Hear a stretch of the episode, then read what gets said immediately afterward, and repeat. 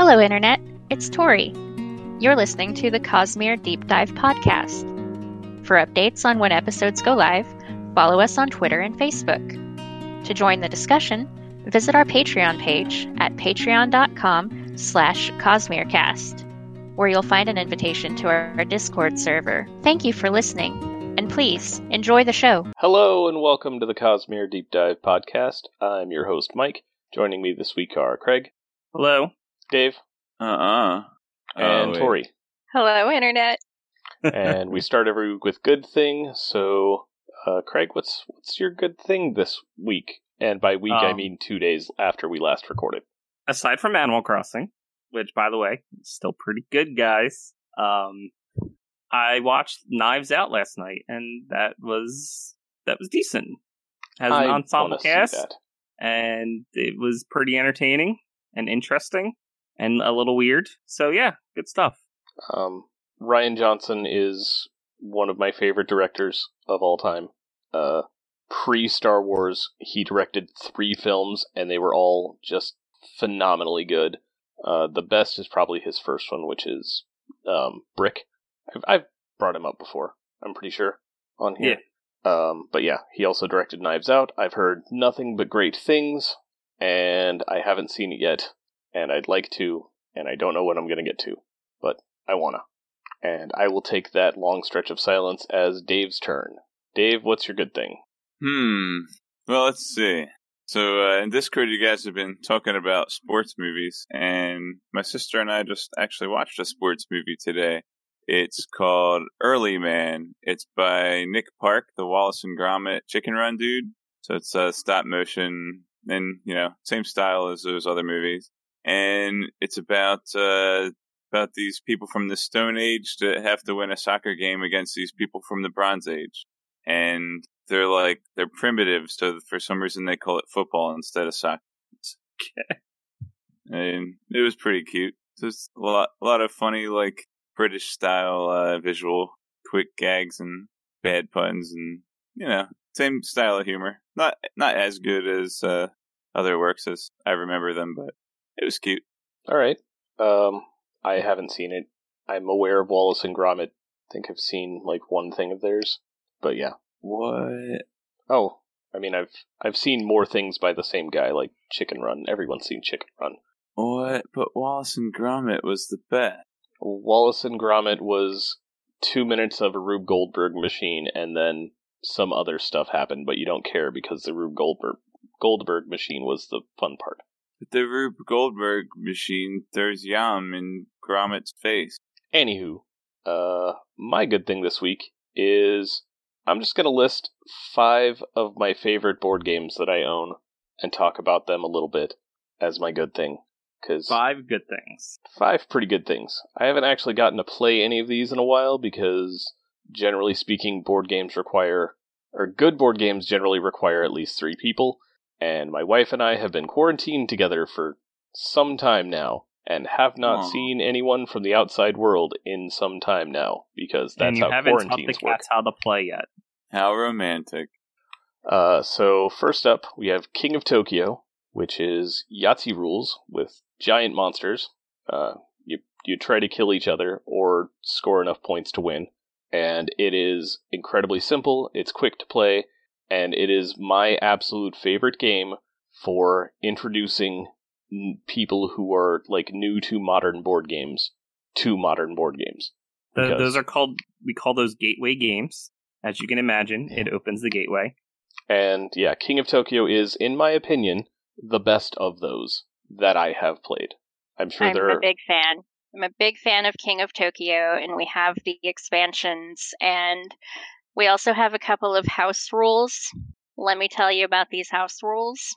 First off, anytime you're talking about energy, you have to call it emergy. That's that's one of the rules. It's What happens if you don't follow that rule? You lose your energy. Oh, okay. Yeah. I like that Whoever calls you out on it gets to take it. I think an I'm going to institute that house rule. Yep, yep. And and then the other one is anytime you roll an attack, you have to lift your hand up like you're doing a little claw attack, like rar. I like that like one. like yeah, you know, like the little the little claw motion that's that's in um Liar, liar. yeah yeah so like rar Okay, if you come up with any other house rules like that, can you write them down so I can steal them? sure but th- those yeah are those are the only ones yeah they're fabulous i love them anyway carry on Uh, yeah. So no, next up on the list is Betrayal at the House on the Hill, uh, which is basically horror movie the board game. Uh, it starts pretty similarly every time, uh, but then depending on how things go in the game, there are up to fifty different potential second halves to the game, which Well, that, makes that's it only in the base game. yeah, that's in the base game. There are expansions. There's a legacy version that I haven't really messed with. I saw it at the store and it was like 70 bucks and I didn't have that kind of money. Um, It's more like Scooby Doo because the bad guys always like one of the characters that you saw for a second. not always. that's a good good way to put it. Well, okay, ninety percent of the time. um, but A it little has betrayal. it has it has a huge amount of replay value. Like you you can just keep playing it with the same group of people and I was undefeated in that game till I lost. I remember Dave talking about because we would play it together, uh, me, him, and my wife, and he was like, "I'm undefeated," and then one time he lost, undefeated asterisk. But there's also betrayal at Baldur's Gate, which mixes D and D with Baldur's Gate, um, and it does some neat things. It it is some difference. The characters have special abilities rather than just stats. But the key thing in that game, though, is only about I'll say two thirds of the time is one of the characters also the villain. There's a lot of scenarios where there's just an NPC villain that you have to deal with as a party. So that's nice that you don't always just there's not always a betrayer. need to find my list again. Hang on. Uh, all right, next up is Settlers of Catan, and that is a game in which someone will inevitably offer wood for sheep. That's a gateway game. That it is- super duper is. Uh, but I like King of Tokyo better be- for that because it is simpler and faster. Let me correct myself. Catan used to be the gateway game. So Dave was the one who got me into board games because of Catan. He showed me Catan, and I'm like, this is a whole new world. I gotta experience more of this thing. And it was because of Catan. And this was like what, ten years ago or so? More, like than that, 50. fifteen years ago. Yeah, seven thousand. Yep, year seven thousand. Uh, next up is Ticket to Ride, which is I'm pretty sure also another gateway game. It's fairly simple. Yep. you uh, you run a railway company, and when you start this railway company, you have basically no tracks to actually run your trains on. So that's that's the game. Is you try to run tracks between cities to fulfill contracts and get points, and the most points wins. Uh, last up is Forbidden Desert, uh, which is Mhm. you and your friends are flying around in your airship, and then it crashes in the desert, and you all have to uh, find all the pieces and put it back together. And if anyone dies, everyone loses. So it's unlike the rest of these games. This one is full co-op. Um, you're you're playing against the game, not each other. So if if you want a board game experience that is that is less about like competing against your friends than Forbidden Desert or any of the other Forbidden line of games, there's at least two others that I'm aware of. Yeah, my Um, brother and I just played Forbidden Base Station or whatever, Forbidden Mars or whatever. I forget. Forbidden third one. Sky. Yeah, Yeah. My There's a brother and I just ship. played that. Yeah. So the nice thing about Forbidden Desert is that you build an airship. Yep. So Just like Final Fantasy. we also like- play Forbidden Island, and one of the house rules for Forbidden Island is anytime something sinks, you have to say glub glub as you put the pieces away. I have a house rule that I always follow whenever playing the Forbidden games or also Pandemic. Any of those games that has like an airlift helicopter card. Anytime I play one of those cards, I have to go. As I slowly move the piece across the board. That's gonna be real great radio work and sound awesome in everyone's ears once once this episode actually comes out. And yeah, It's for the immersion. so there's gonna I think there's gonna be some people that are really gonna like that, and there's gonna be some other people that really really don't. like having that sound in their earbuds. So, to that second group, I'm sorry. Well, is it better or worse than? No, stop. Just stop. Yep, gonna delete that part. gonna leave the rest of this in. Just, you guys should know, Dave made a gross noise, and I got rid of it for you. You're welcome. for and then it turns you- out he doesn't, and it's like, well, that makes perfect sense. yeah, it's Uh, just so- a callback to the Mistborn Two book, the shoulder. Uh, so, Tori, you should also have a good thing this week, right? Yes, I should. Yeah. Um, so my good thing is actually that stuff is growing in my garden. I, I put I put seeds out there on purpose and, and some of them are actually sprouting.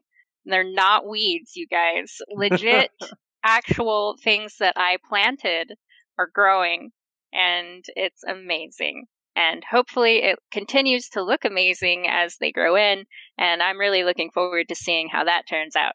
I'll keep you posted. Growing weeds is the easiest thing. They just happen. All right. Uh, so Dave, I believe you read five chapters this week. Oh yeah, this week we read chapters thirty through thirty-four. It's a lot of chapters. Mm-hmm. I'd tell you what book it, it is, but I don't have it in front of me. Could it be The Way of Kings by Brandon Sanderson? A New York something best time seller something? Mm, I think it's the Sunday Times bestseller on Dave's version.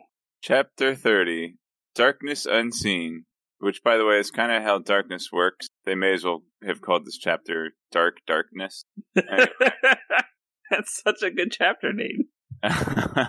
we got Jumping Kaladins. Gaz is not the hero of his own story. Gaz approves of Bridge Shield. So uh, I, I take it that jumping jacks haven't been invented yet, and Kaladin's doing some jumping exercise. So I'm gonna name it after him. Call them Jumping Kaladin. Jack. Okay. I don't want to say I don't want to say jumping yaks. Uh, r- real quick, what sort of motion do you think they're making? Do you think they're actually like doing jumping jacks as we know them, or do you think they're just sort of hopping in place? Jumping yaks. There you go. That answers it. All right, because I prefer to think of them as just like hopping and just like standing straight and then just jumping straight up into the air and landing and doing it again. And yeah, that I mean, you're still working your your calf muscles and everything from doing that, so it's not bad. That's called just jumping. which is how it's described. Like Brandon doesn't go into like the motions they're making. He just says they're doing jumping Well, I- exercises. Yeah, jumping jacks are copyrighted, so Brandon can put the name into his book. Jumping jacks are copyrighted. In fact, we probably shouldn't even say it on this podcast, but I'm gonna look it up right now. I don't think it's trademark. Are they or named copyright. after the toy Jacks, or was there a dude named Jack who came up with it? They're they're called star jumps in the UK. That's interesting, but doesn't really give me any insight into the answer to my question. I mean, they call it football over there, so oh, that's probably why they said that in the movie I watched. No, they're just it's an older country, so they use older names. Yeah, it's really old, caveman old. Well, actually, yeah. So eh. in World War One, although this is not true, but in World War One, they said it's named after a General John J. Blackjack Pershing, but it, that's not really. It's like he came up with the exercise. So, friend, I wouldn't be very happy with you, Craig. Yep. Wait, why? So then, was the toy named after the exercise? I think the toy was named after the card game. The the name comes from the Jumping Jack children's toy. That's what the wiki All right. said. So I don't think it's trademark. We could totally use it. It's like definitely within the common language. Anyway, continue. All right, yeah. So Gaz, we get a little bit from his perspective, and he doesn't even like himself. Like he's not even the hero of his own story. He's just like, well, I'm a jerk, and I'm gonna be a jerk, and I don't like that I'm a jerk, but I'm just gonna keep doing it. And then, so we go back to Kaladin here. He and his boys, men, are exercising, and Kaladin has this bright new idea to actually carry the bridge sideways and use it as a shield against oncoming arrows. And he has his men practice with this motion, and it's really bad, and they're really slow, and they're gonna probably get picked off by how sloppy it looks. And so mm-hmm. Gaz is like, looks good, go with that on the next bridge run. And that's the end of chapter 30. I mean, it's not so much that Gaz thinks he's not the hero, so much as that he's in a really bad situation and he has lots of bribes and stuff to pay off. So it's like, what is he gonna do? He's sort of is forced to do what the Light Eyes tell him to do, what to do. Yeah, he wants Kaladin to. St- he does need Kaladin's bribes so that he can pay off his uh, his own bribe for whatever secret that Lamaril is trying to hold for him. Uh, so Gaz's little POV scene here, where like he doesn't like that he's missing an eye and is like constantly a little bit paranoid about it, is one of my favorite like short POV scenes in in the book. Uh, what what did you what did you think of it? Like, did you did you enjoy that portion or what's up? Yeah. Good, good job. Nice. Good podcasting. I don't have anything else to say about it. okay. Uh, what do you think Gaz did to get all those debts that he's in? Um, he probably sold his eyeball, and it was Ew. defective, and he got in trouble. They're like, "This eyeball, this is wait, maybe he's one of them half light eyes. Or he's got one light eye and one dark eye. They cut out the light eye, something. Nope, can't have that. Yeah, Mm. like you're not a light eye. Get out of here. You just made me think of that bit in Guardians of the Galaxy when Rocket Raccoon is like, and I need that man's eye. And the others are like, no, no, he doesn't. Isn't that a Yeah. Beatles song? Rocket Raccoon? Yeah. Uh, I think it's Rocky Raccoon, Ah, but that was also likely the source of the name for the character. neat. They just, you know, sci-fied it up slightly. Molten Rock Man Raccoon. Chapter so, how's about chapter thirty-one? Rock and Roll Coon. Uh, chapter 31. Beneath the Skin of Evil. No! Don't reference! It was a good. The end of the episode, episode was happened. well, uh, yep. Man, poor Riker almost died in that episode. Alright. Kaladink years ago. Lear intoxicated. Surgeon diagrams are even nakeder than regular naked. Roshone told people not to donate to Lyran. Giant tortoises rampage across the land. Lyran uses turn undead. Alright, so back in the past times, Kaladink's dad is having a Kala drink, and yeah, then this the new mayor, Roshone, that uh, we learned about in the last past ap, uh, chapter chapter sode. He turns out that uh, yeah, he's telling the townsfolk and influencing them not to give any money to Lyran. So Lyran doesn't stop doing his good work of healing people, but he's no longer getting any money, and he's trying to pressure them into selling the spheres that they inherited from uh, Wistiow. But uh, Lyran says that money's send Kaladin off to Kharbranth. And then the townsfolk all show up in ski masks, and they uh they're trying to be like zombies, I guess. And then Lyran's like, "You want the money? Here's the money," and he like flashes his holy symbol at them, and they all turn and run. So it works. Ba- he's basically a cleric, right? Like he's a healer.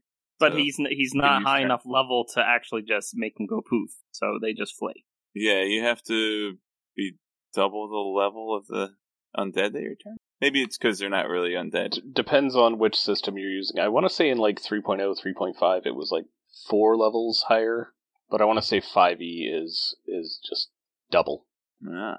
and it has a specific name, and I'm blanking on it. There's turn undead, and then there's the poof them undead. And I anybody anybody got this? one? Uh, I know Yeah, that A the poof Sons of- undead. That's what it was. Poof, Poof undead. undead. Okay. In Final Fantasy, it was called Harm, and then in later Final Fantasies, they realized that they could just make Harm and Cure the same spell. Nice, efficient. According to Fell Knight, second edition was rolling a d20 for how holy you felt that day. I don't think that's quite true. Did they even roll a single d20? In third edition, I know that they had a one of the cleric domain powers. I believe if you had the Sun domain, it was greater. so are you talking about rebuke undead? Maybe. No, rebuke undead is the evil version. Right. Okay. Yeah. Yeah. Chapter thirty-two. Go on. Side carry. Lopen. They needed every pair of hands they could get. WTF, Kaladin. the, the tower side bridge is a success for Bridge Four, at least. I bet Kaladin gets blamed for this. Dun dun dun, spheres. And uh, you have it, chapter 32 in a nutshell. So Kaladin gets a new recruit named Lopen. So Kaladin actually gets to to pick one. Uh, he has to pressure Gaz into even giving him anybody. He's like, "Give me one dude, and I'll pick him." And Lopen is this really bright-eyed, uh, Bright-eyed, bushy-tailed. Mm, bright-eyed short guy with one arm. And Kaladin, why? So Kaladin's just like thinking about how short he is on men, how they won't replace his wounded and everything. And he says he thinks to himself that we need. Well, I think this is a narrator talk, but it's Kaladin thinking this. Says they needed every pair of hands they could get. Like, why did you have to put it that way? That's so mean to get the one arm. Look, But he's, Lopen- he has such a great attitude, though. eh, exactly. He's assertive. He's like, "Hey, you want me?" Clearly. And it's He's like- the Lopen. You want the- me, Soul? Well, he calls Gancho. Gancho? That's his version of Soul. Oh, and uh, Tori, would you like to describe the Lopen from the audiobooks for us, please? I I mean, he sounds like a shady character. Does he really? He does a little bit. He's very he talks really fast Yeah. and he's very optimistic. He's um he's how I imagine Cut Me Own Throat Dibbler from the Discworld books would be. Um yeah, I I love him. I And really what- just. I, Sorry, go ahead, Dave. I just I didn't think of anything like that. I just kind of imagined him with a Mexican accent. And like he's name's here's, one letter off of Lopez. Here's where I'm going with this. Tori, could you please describe the accent that they use for him? I don't know what I'd call it. Uh, I would say either Australian or New Zealander because I have trouble telling those two apart. Apologies to our Australian and or New Zealander fans. You Oh. do sound very, very similar to me. I'm sorry. That's funny. Uh, but I it wouldn't works expect so well. for him. Okay. I mean, I also pictured in my head like a Mexican or South American type accent for him. Maybe Puerto Rican. But yeah, it works super duper well. And Dave, you said something, and I don't think it got caught or it got picked up in the recording. So could you say it again, please? Hey, you want me, Gancho? Yeah, but yeah, the the audiobook choice was one that I didn't see coming, and also the best possible choice. Wait, so can one of you guys try to mimic it right now, please? I need to I would this. only embarrass myself. So Okay, sounds good. I'm not hearing a downside to this. I'll see if I can dig up a clip from Oh. YouTube here in a little bit. Yeah, I guess it is Australian. It's kind of a mild Australian, like it's it's not very obvious or heavy. You know what I mean? But that is the accent that they use for all the Herdazians. Nice. Yep. All right, cool. So continuing on. Okay. So this is where so they just finished exercising and they got this new member for Bridge 4. And, oop, they get called in for bridge duty. So, Lopen, uh, Kaladin just tells him to go with, like, the wounded guys and bring some water onto the battlefield. And he finds, like, a clever way to carry more water than they were expecting, which is pretty cool. And they make it to the tower, which is the real big plateau where no Alethi had ever won a gem heart ever before. And I was thinking, man, if they get this gem heart, I'm going to be really happy for Kaladin, but also kind of mad because Sadeas will get all the credit for it. And they go with the side bridge strat and they deflect all the arrows, but then the Parshendi, they uh, are, are able to focus down other bridge crew more efficiently, bridge teams, because you know, they're like, oh, forget this. We'll go get these weaker guys. And since they had practiced and they had gotten out ahead of all the other bridge teams, the other bridge people saw how they were using the bridge as a shield, but they hadn't practiced doing that. So they get all lopsided and slopsided. And as a result, they can't get enough bridges to the chasm. So their cavalry charge isn't wide enough to be as threatening as they need it to be. And it's just a whole slaughter and, uh, about 200 bridgemen as well as uh, Sadeas's soldiers uh, just get slaughtered in this fight. And Kaladin's And Kaladin didn't lose a single bridgeman, but uh, because of his actions, they they lost the battle, and uh, I bet they're probably gonna find some way to blame Kaladin for it. So they do. One page later.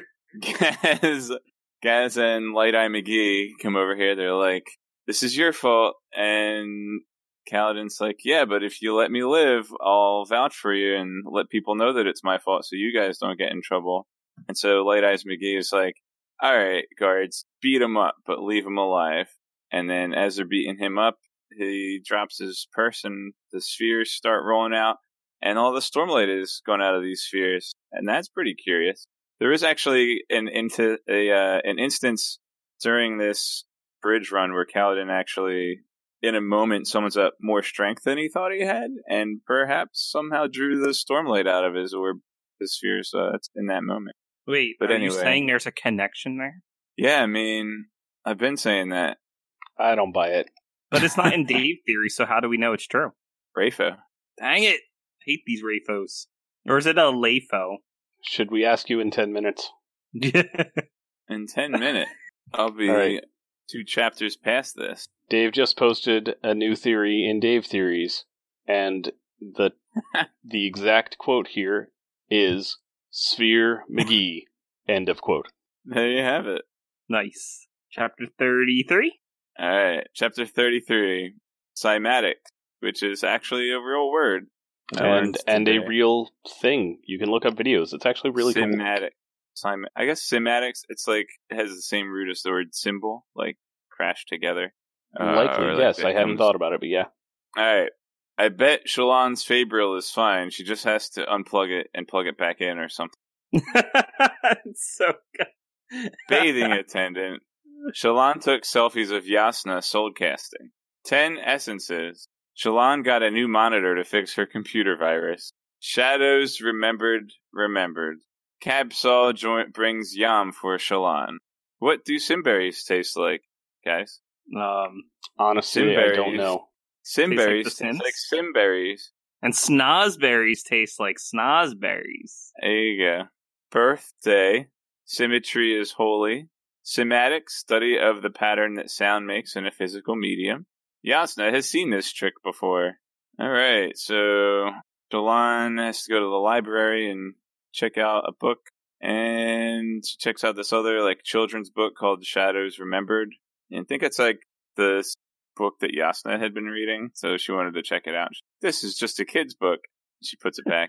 and she also she reaches in her safe pouch and she's checking on her broken fabrial which she kind of like fixed the chains like the, she fixed the outside look of it but obviously the uh she hasn't uh, fixed the defect whatever's keeping it from working. She kind of made it look like it was operational so that she could swap them out.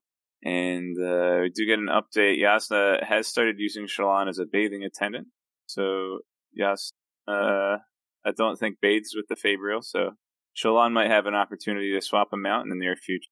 And uh, Shallan mentions these ten essences. Oh, she mentions five of them. She says mentions that uh, Yasna is is good with like she has an affinity for vapor, spark, and lucentia.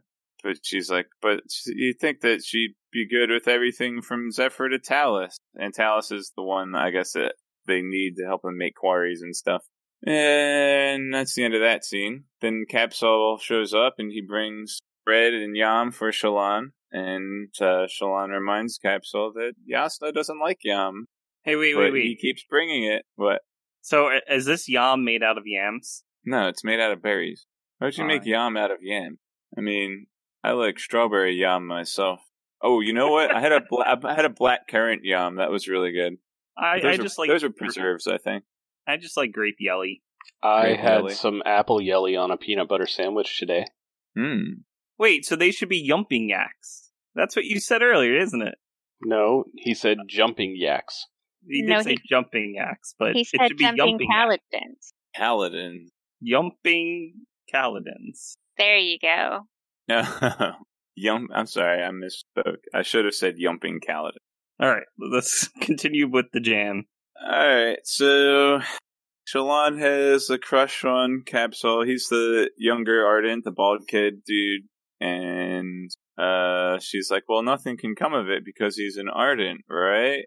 Well, I don't know, but anyway, he seems concerned for uh, yeah, both Yasna and Shallan's spiritual welfare. So he's like, "I have proof that the Almighty exists. Behold, look at these town maps. Everything's symmetrical." And then he puts some uh, he puts some like some flour on a cymbal and he bangs it and he's like, Behold, this looks like the town map. And if I tap it here, it looks like this other town map. And Yasna walks in and she's like, Ah, this old gag. Are you gonna She's like show me? disproving a magician. Like, yeah, I've seen that one before. Yeah. Cards in your back pocket. Come on. Yep. And that's the end of chapter 33. Oh, and Yasna mentioned something about her 17th birthday. She doesn't call it a weepening, she calls it birthday. So I guess that both terms are fine. Shallan's. Okay. Yeah. You can call years or how many weepings have passed, but it's the same thing. Or birthday. Um, so when Shallan is looking up the book that Yasna had been studying, uh, she gives it a like a bad movie review headline, which I thought was particularly hokey and also a little bit Sh- funny. Shadows remembered ought to have been forgotten. Yep, I know you guys have read like bad movie reviews that use that exact same format. Yep. Uh, All right, so one more chapter, I think. chapter 34 Stormwall. I sure hope Sylphrena can survive the high storm. And that's the end of this week's chapter. All right, bye, Dave. So Kaladin uh, regains consciousness after his beating to find that he's been strung up by his ankles on the side of Bridge Four's barrack, and a high storm is approaching, and he shall be judged by the high winds. We also learn that uh, Gaz's boss, Light Eyes McGee, has been executed, but Gaz remains in his station. And yeah, Kaladin's crew comes out to say hi, and Cal's like, "Don't cut me down, you'll get in trouble too." And he's like, "I'm going to live through this. Come back out after the high storm, and I'll wink at you." Specifically, a wink. and Sylphrena is like, "Why'd you lie to them?" And he's like, "It's not a lie. It's a gamble. I'm all in." Calvin playing some poker dice. hmm But he, we do get the reassurance that Teft and Umu Umunuku Mukuluku Hakamaka Lokiraka Oh, it's starting to fall apart. Ayalunamore. Uh Numuhuku Makiaki Ayalunamore will carry on his legacy and Bridge Four won't go back to the old ways. So they're gonna have stew, they're gonna sell some milkweed to the milkweed buyer, and they're gonna carry on with the where they're gonna carry on living, learn the things that he was any question. Oh yeah, and so like Sylphrena is made of wind, so like if she hangs out in the high storm, I'm just hoping she doesn't get blown away. Uh, so yeah, we're we're leaving this week on a bit of a cliffhanger. Uh, when are you planning on reading the next chapters, Dave? Hey, Mike. Mike, I think it's called a chasm hanger. Oh yeah, That's- yep. Okay. uh maybe tonight, maybe tomorrow. See, I figured you you would want a resolution for the cliffhanger, chasm hanger. Chas- yeah. I don't like that's awkward. I doesn't mean for you to actually use it. It's I don't like it. Cliff Dangler. That's worse. Yeah. I, I I figured you'd want some resolution to the cliffhanger and like go to it straight after. Well, I mean, Kaladin's gonna die or not, whether or not I read it. Wow, that is actually sort of profound.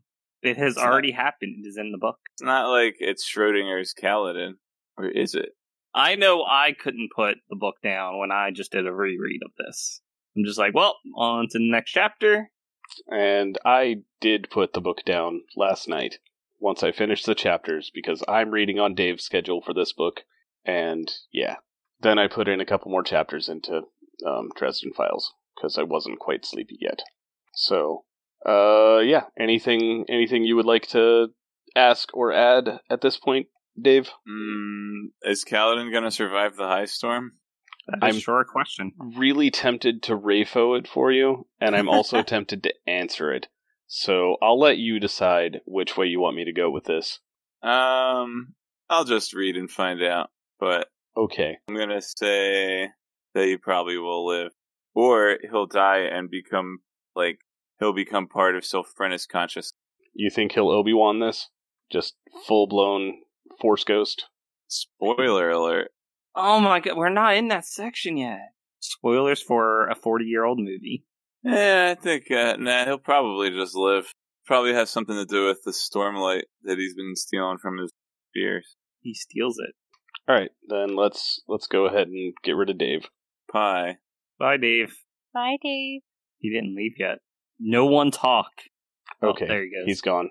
Play the thing. This concludes the spoiler free section of our podcast. If you are, as I am, reading along for the first time, we recommend that you stop listening now, as the following will contain spoilers for not only this book, but for other Cosmere books as well. There may also be general spoilers from any other source material. Spoilers begin now. and go. Uh, all right. So we've talked about this before, uh, but Kaladin is as as a soldier go like he's a fairly selfish soldier. He is not really concerned about you know the needs of the of the overall army. He's really just concerned about his own squad. We saw that you know back in the prologue. We're gonna see that more in like the later flashbacks. And we see that here. Like he's only concerned about his own bridge crew Okay. and he he screws all like I understand especially here why he's only concerned about his own bridge crew, but that Right. that like lack of attention to the to the bigger picture is um a huge problem for him right now.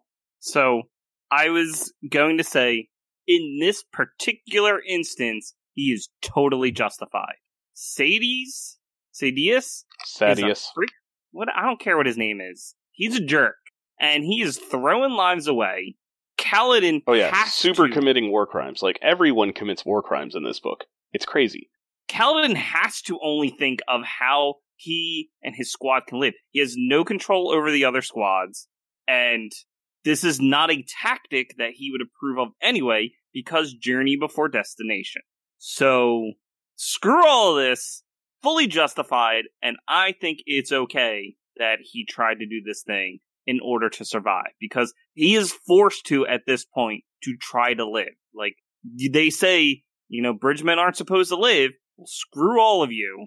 You know, this is exactly what's going to happen when you force people to throw their lives away for no good reason at all. So, Kaladin, totally justified in this. Now, uh, I think you bring up a good point, and I want to pay attention to that when we get to the preludes uh, where he's in the army itself.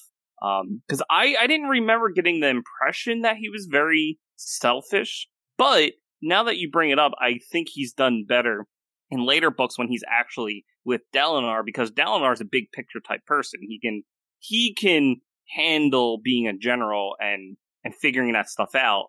So Kaladin can focus on his uh his squires, him and his squires. Well, okay. In in the pre in the prologue to this book, um, like there he's not at all concerned about like staying with the army, helping with the battle.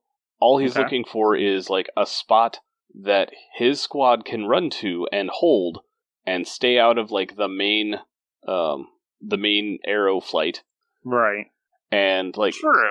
like he's literally not helping the army with the battle. He's helping his squad survive to the next one, which ends up not working out so well, but not for those reasons. Well, but reminder, um, the group that he was with, like, it wasn't a very well trained military group because all of the well trained soldiers and officers were sent over to the Shattered Plains. This is the dregs. Like, it's sort of a very, it's, it's, I wouldn't say a similar situation as the Bridgemen, but it still has a, a smell of just trying to survive at this point. Like, Oh. we're in a bad battle. We don't ha- really have very well trained men. Like, he's just giving a boy to watch over. And it's sort of like we just need to live. And Yeah. he's always thrown into these situations where it's just a need of survival. So I can't fully blame Kaladin because he's always in a need to survive. Uh, Fell Knight just pointed out that, yeah, I've been calling this the prologue. That's incorrect. This was chapter one that I'm talking about, which is the first flashback. My bad. The prologue was Szeth killing the king. The prelude was the the heralds putting down their swords. This was chapter one, and then it'll show up again later, but I don't remember exactly when. But definitely later. We'll keep an eye out. Well, we got we got the in chapter one we got the battle like up to a certain point from Set Cenn's Cenn's point of view, which is an outside look at Kaladin at like up to that point, like the height of his of his Kaladininess, Mm. I guess, the height of his success. Uh, and then we later get like basically that whole thing again from, but this time from Kaladin's point of view. And then the Shard Bearer shows up, and we get that cool fight, and then everything goes bad. So, someone in my chat says, "Why would he care about advancing the wealth and petty squabbles of the Light Eyes?" And that's that's another thing. Aside from just surviving, he also doesn't really care about the reasons to fight. I mean, he, true. he needs a he needs There's- a goal, and again, that's going to come later on when he's actually protecting people and fighting for a cause that he believes in. Or we're gonna we're gonna need a couple books for that. but yeah, what what he does here, as he himself points out, points out, he he and he alone undermined the entire assault. An assault that was probably going to go bad anyway, because this was at the tower. The Parshendi have an overwhelming force. They've been there for long enough to get like completely set up, and probably almost have the the gem heart out of the chrysalis. Chrysalis, not chrysalis. Chrysalis is a video game, different thing. Um, so yeah, this, is the video game. this was going to go Chrysalis? this was to go bad either way. Um, but it went way, way worse. And Sadeas almost certainly lost like a lot of horses, which are extraordinarily expensive and difficult to replace on Roshar. Be simply because the charge was like they were still charging. Like his his heavy cavalry was still charging in, but they weren't able to do so effectively. So they got cut off. They got separated, and the men and the horses almost certainly got killed. So I have a comment about uh, Sadeas and his tactics. Okay. If you know, if he had, if his army had a bit more morale, like if they follow, like sort of how the men uh, in Dalinar's army picture Dalinar, if they had the same morale and feel towards Sadeas, number one, if the Bridgemen felt that way, they'd probably be faster because they'd want to actually exert themselves to get it done rather than marching to their deaths. Um, Well, they if they would also need more. Like, protection. Yes. Well, Sadeas would need to invest more into them. Like Bridge Four is able to to be as effective as they are because Kaladin is earning and spending this extra money to give them, if nothing else, an extra meal. Like the Yeah. stew every night is crucial to all of this. Nothing else would work without that. Like So- the extra exercise would just exhaust them more without more calories to to build them up. Right, exactly. And if all of the bridgemen had something like that, they would be more effective and faster. You, you don't necessarily have to completely change everything, just a little bit to make them more efficient, and But- maybe less would die. But from Sadeas's his point of view, I know. I like know. these aren't he buys the cheapest slaves he can for this uh, he holds bridge duty back as a as a punishment in lieu of execution for anyone who isn't a bridgeman uh, and then he keeps them at i think just short of like starvation uh, rations because it's the cheapest way to do it he gives them practically no equipment like you get a vest and sandals if there are any to spare. Um, oh, I, I- I know what he's doing. I'm just saying if he wasn't an idiot, maybe he'd actually do better. But he does well enough, so why change what worked? and all of this to get gem hearts that he's not spending. He like again. I want to I want to stress this. None of the high princes are spending any more now than they were when they first got to the Shattered Plains. but they are becoming more rare. That has been pointed out, I think, in a later Slightly, chapter. it's not quite enough to be noticeable yet. Although I'm guessing in you know a decade or two, it certainly will. Like they have done terrible things to the Chasm Fiend population here. Um, but yeah, like all of this is just to accumulate wealth, uh, which any extra spending is just buying plateaus from other high princes But it's for Who- vengeance. who then hold on to their own wealth. Like none of this is entering circulation. We talked about this last week. Yep. you know, d- obviously Dalinar like knows exactly what's going on. The petty squabbling between the High Princes. He's seeing that the Vengeance Pact isn't really getting any closer to being fulfilled. It's just pointless. And maybe it's just because a little bit of a push from the Unmade, like the thrill, is helping to push them along to just fighting. Like there, it's it, it seems to be working. It's doing a little something. So Well, again, I mean- it's not broke. Why fix it? and and this this actually is a fairly effective strategy because the Parshendi can't like there are no reinforcements for the Parshendi. Like the number of soldiers they have is the number of soldiers they will have, so every Right. loss is permanent. Where But the we, Alethi we can, know that. They don't know that. yeah, they, don't do. Know, They talk about it. they- They don't know anything about the Parshendi though. They didn't. They didn't want to invest that much in learning their culture, where they come. They don't even know where they come from. but they do know that they're trapped out here without any additional supplies or resources. Like they have they have scouts around the entire Shattered Plains. They know that there's nothing else coming in. So minus the uh, the events of Words of Radiance where they summon the Everstorm, this actually would have worked eventually, it just would have continued taking a really long time and kept all the High Princes out of Alethkar, and things would have probably continued going bad there. Right from a from a perspective of if if they think they know everything about the world and it works the way they think it works, yeah, this could work. But as you ultimately point out, they're going to become desperate enough to summon the Everstorm. Things are happening back at home in Alethkar, and it's just very bad in general what happens to the lefty here. But on the surface, this just seems to be a working strategy. So yeah, That said, Dalinar's idea at this point is is definitely the better one. Uh, Yeah. which which is just you know what, the army belongs to the king now, and we're just we're just gonna send whatever groups we feel are best to go fight the Parshendi, and why not? Why don't we send extras and block off the the plateaus around?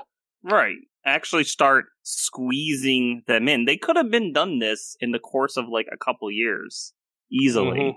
And But uh Oh, and and Sadeas super duper screwed this up very very early on, uh, by executing prisoners. So like in one of the first battles that Sadeas was in, the some of the Parshendi surrendered, and he had them executed extremely publicly out on the plateau where the rest of the arm of the Parshendi army could see, and Mm. so they would know there is no point in surrendering. So we need to, you know, either they're fighting for their lives. yeah, either either we win or we retreat. We do we can't surrender because that is just not going to work. So so let's look at this from the Parshendi perspective. They decided to kill Gavilar because he was going to uh, resurrect the Knights Radiant, and more importantly, it sounded like he was going to bring back the Unmade, which is what I think they were afraid of. Odium and the rest of the Unmade. Uh, Oh. you, you've got the order backwards. He was going to bring back the Unmade in order to attempt Oh, yes, to yes. resurrect the Knights Radiant. So clearly, they're like, we had like we we have a treaty, but this is more important. This is much worse for the whole entire planet. So we just need to stop him to make sure this doesn't happen. And they do that, and they knew there's going to be uh, a consequence for it.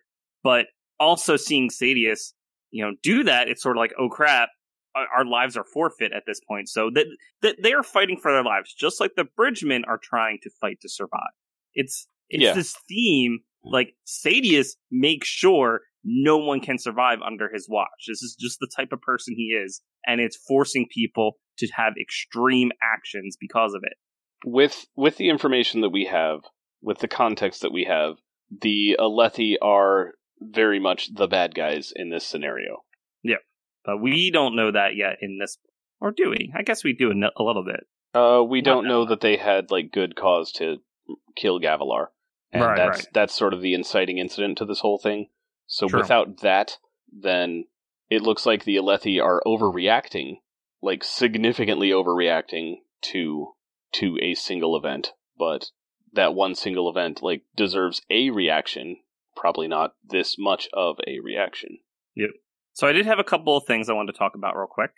Please, Um, so chapter thirty, uh, there is, and and I'm going to try to point this out as I remember. Uh, we do have more mention of Moash, Mo, Mo, Moash? Moash. Moash. Do we actually have to pronounce the vowels? Not Moash? less ash, Moash. right. So he he asked Kaladin, "Why did you make me a squad leader?"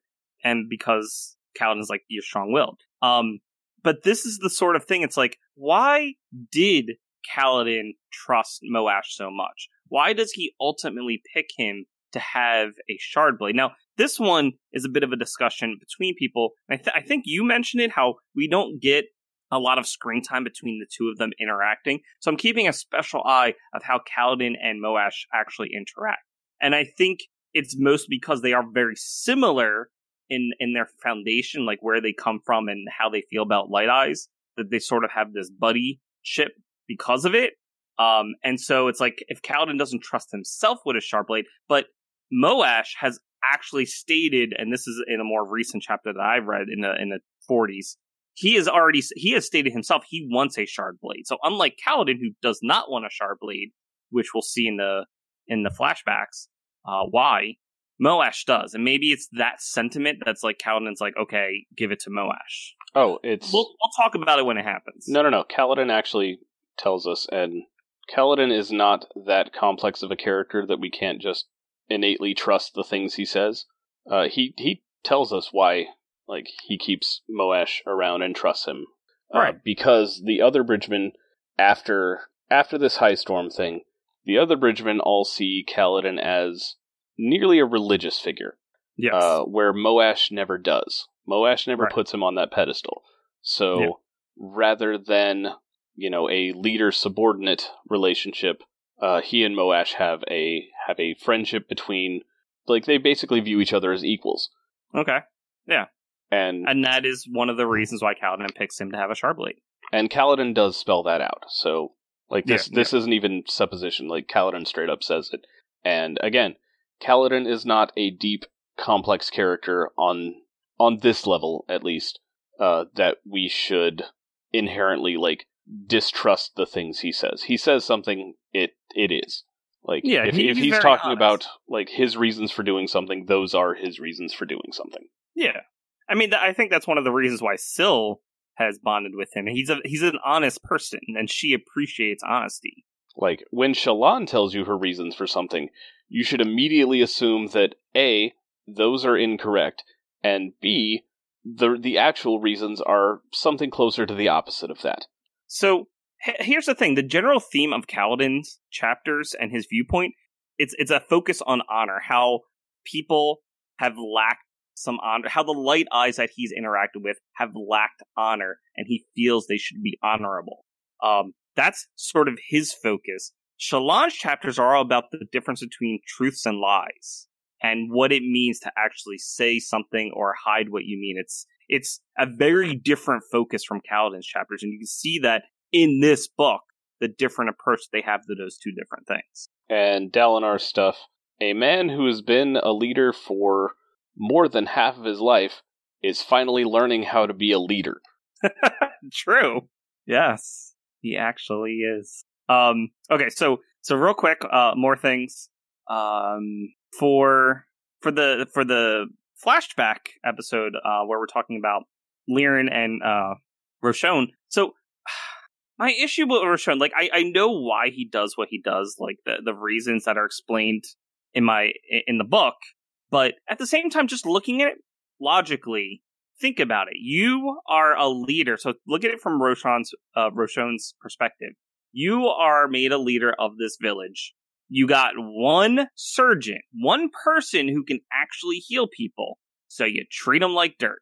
Okay, Like counterpoint. I, okay, uh, you were a rich, high-ranking Light Eyes somewhere where that mattered.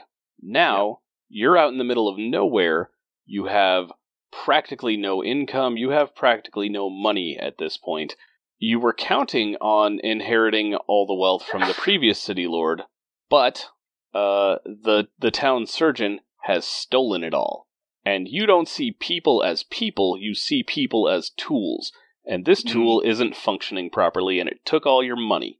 well, yeah. So that's that's the problem. Yeah. But he's still healing. I was gonna people. say, um, I I don't think Roshone is really thinking about it that way. Uh, Mhm. just he's he's so caught up in his uh anger at having been exiled and losing his powerful position, and he probably treats everybody like crap. We're just seeing how Lirin is being treated because Kaladin is our point of view character.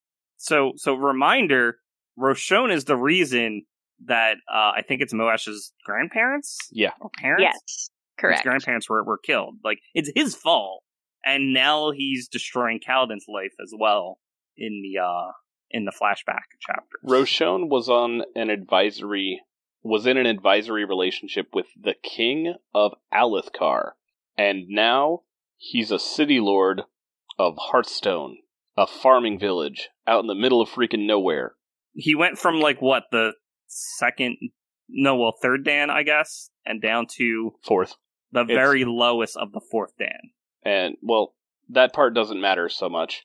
He had power and influence and money, and now he has power over people who don't matter Yeah. and nothing Yeah, I- else. I, I know, like I said, I know why he does what he does. I I can see that perspective.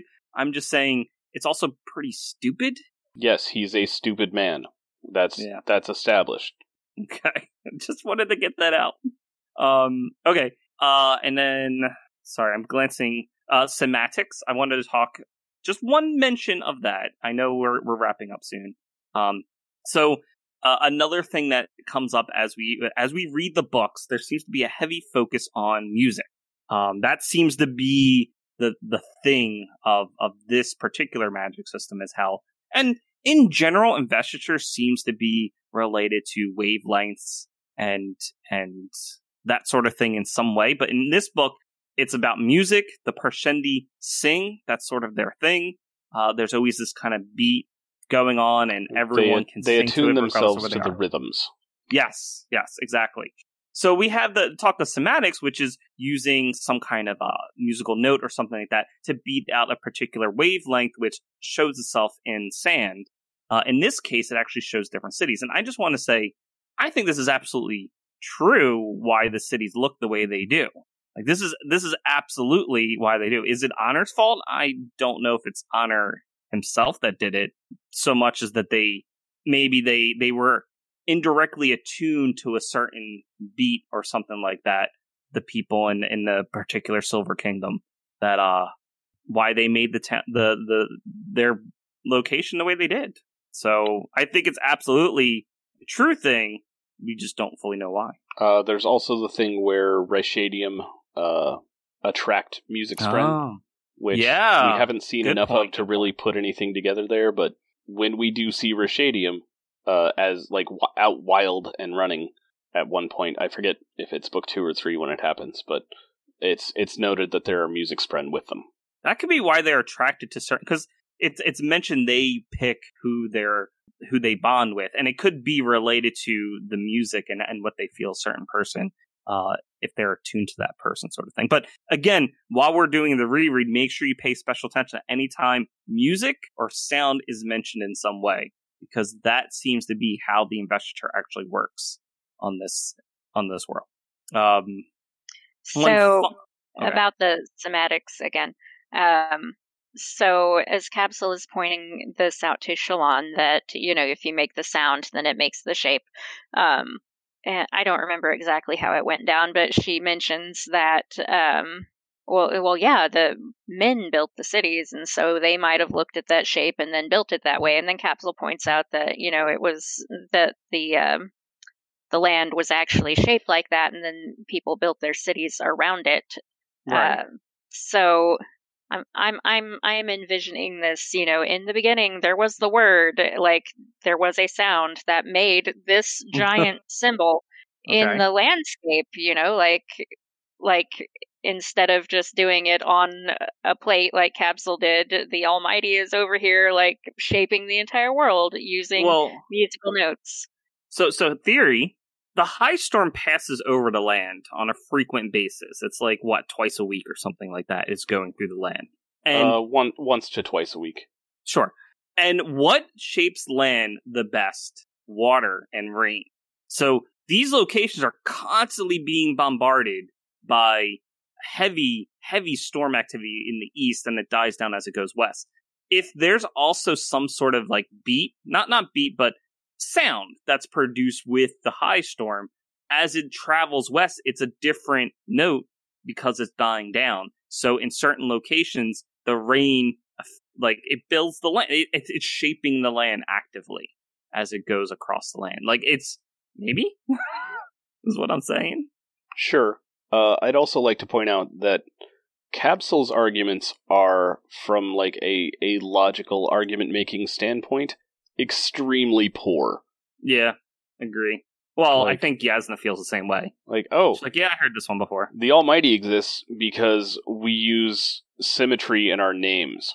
Like, like, dude, the Kabsal, Kabsal. Look, my dude, look. come on. Oh, he's not anyone's. dude. He's like he's like that very enthusiastic young man knocking on your door, like, "Have you heard the good news about our good Lord, the Almighty?" And Jasnah is that cranky lady who's like, "Yes, I have," and closes the door, just slams it in his face. Uh, I mean, I'm getting Jasnah as the uh, old lady from Friday. I th- well, no, because the old lady from Friday was was the one actually going door to. Never mind, I've got it backwards. Okay, so I had one more thing to mention in in chapter 34.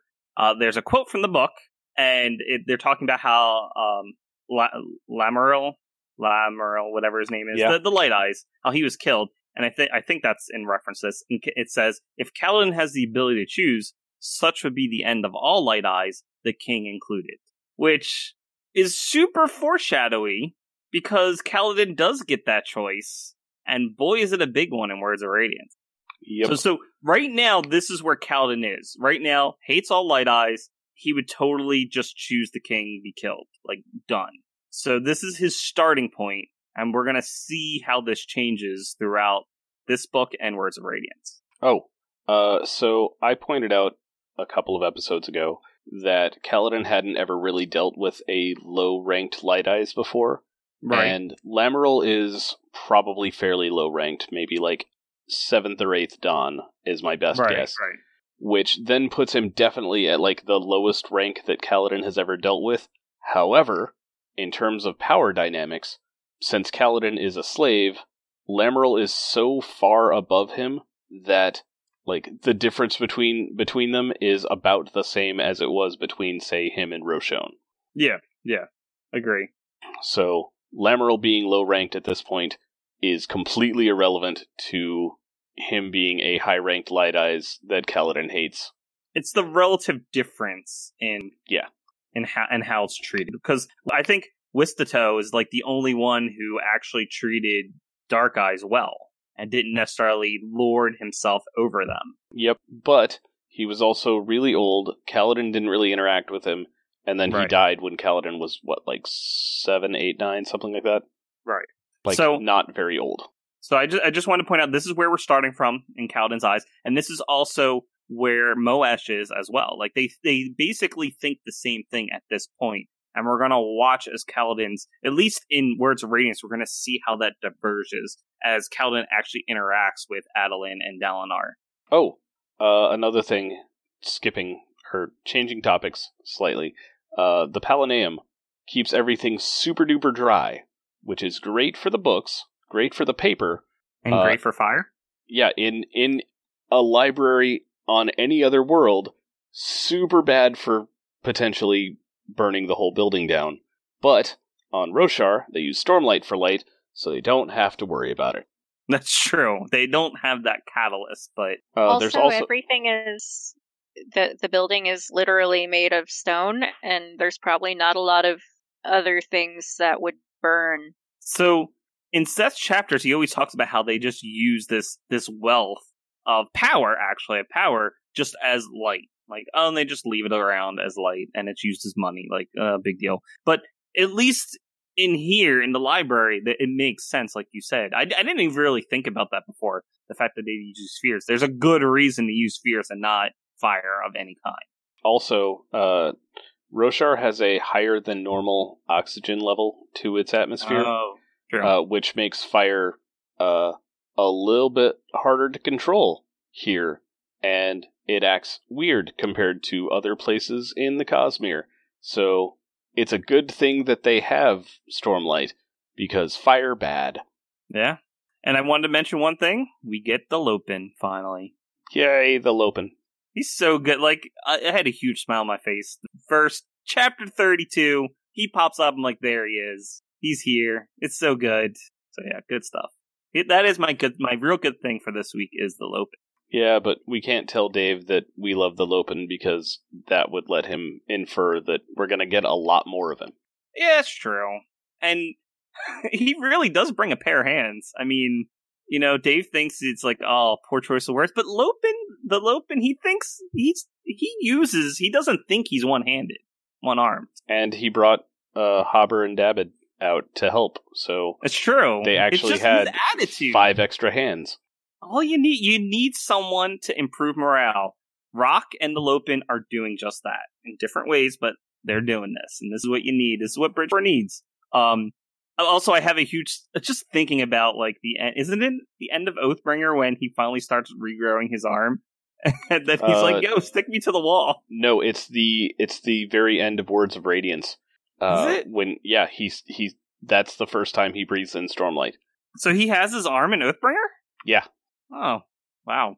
This is why I need to reread Oathbringer. Yeah, it's Oh, no, it's it's during like the epilogue when he's got the uh, when he's got Elhokar I in know. the like in in Little Herdaz, Right. So and and he breathes it in, and like starts growing his arm back. my favorite Lopen scene is when Kaladin and the others are in the chasm and he Kaladin is practicing with his abilities and he's sticking Lopen to the wall and Lopen sa- he makes some kind of pun about being armless. I don't remember the exact, but it, it's just a terrible pun and everyone's groaning about it and as he's stuck to the wall and yeah, Uh, please know that the arm that I that was eaten by that by that terrible monster is also making a rude gesture at you. yeah.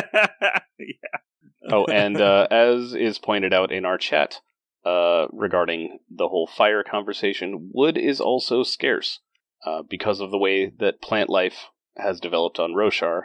Uh, yeah, like I think Shallan like looks at some trees. I don't think it's this chapter we read, but there's some chapter where she's sort of like looking into them and drawing them because there's snails on them, and they're like they also have like shale bark. It's we. It's not. It's not regular bark. It's much more hardy because they have to survive hurricane type storms all the time. yeah, there are trees that flop over in the wind. Like they're they're They basically they grew on a hinge. So Yeah. like as soon as the wind comes in, they just they just fall. Uh, and then like the one of the only times we see a fire being started uh, is in like the first scene where Kaladin starts rescuing Bridgman, and he tells them to get like some rockbud husks and use that for for burning material. So like there is stuff to burn, and certainly there there is wood to be had. Uh, although I want to say the uh, the lumber yards actually use soulcast wood for to make their bridges, just so they can Makes get sense. the right kind of wood because they probably don't have access to tons of it. Well, they do have salt. No, because they talk about there's there's people who go and gather wood. Like that Right. was one of the tasks Kaladin could have been picked for instead of the bridge crews. There's not no wood. There's it's just not super plentiful like it would be in uh well Shadows for In Silence World or um Sel. Uh, not so much on Scadrial. At least in Era One, there the plant life is is sad and spindly. Right. uh, or uh, Nalthis. Nalthis has a lot of like, well, a- around Hallandren anyway is is basically a jungle, so tons of plant life, lots of stuff to burn. That's only because Idris is in the mountains, so that's why they don't have as much wood. But yeah, it's just shaped like any other Earth-like world. Roshar's weird. Roshar is super weird. Uh, I wonder, do you guys think we're gonna get an even weirder world at some point? Or Yeah, would Taldain even count? I feel like Taldain he has count. described some. He has described some weird worlds that he's thinking about writing books about. Um, even if they're just like a short story in a Cosmere type world, there's some other weird things that he has described. There's like there's one where the moon is incredibly close to the planet. Like they have a they have a very I think it's they're sort of have a very similar uh, gravity uh, mass between the two, so they actually orbit each other, and it's like based so on they'd be which, tidally locked to each other. right, and based on which of these planets that you're on, you have different powers or something. I this was a long time ago. I don't fully remember, but maybe someone in our Discord or in our chat has heard something like this. But yeah, there's going to be some other weird worlds to work with, but Roshar is definitely up there, and it should be because this is his this is his big you know novel, his big series. So it definitely has probably the most world building in it. So, all right, um, we good? We want to Sure. end here. We're I'm, good. I'm out of Let's stuff. end here. Okay, bye everybody. Good Bye. night, Internet. This has been the Cosmere Deep Dive Podcast. Follow us on Twitter at, at CosmereCast or like us on Facebook. Our theme music is Traveling Made Up Continents by Gillicuddy, used with permission. Hear more from him at the Free Music Archive. Thanks for listening.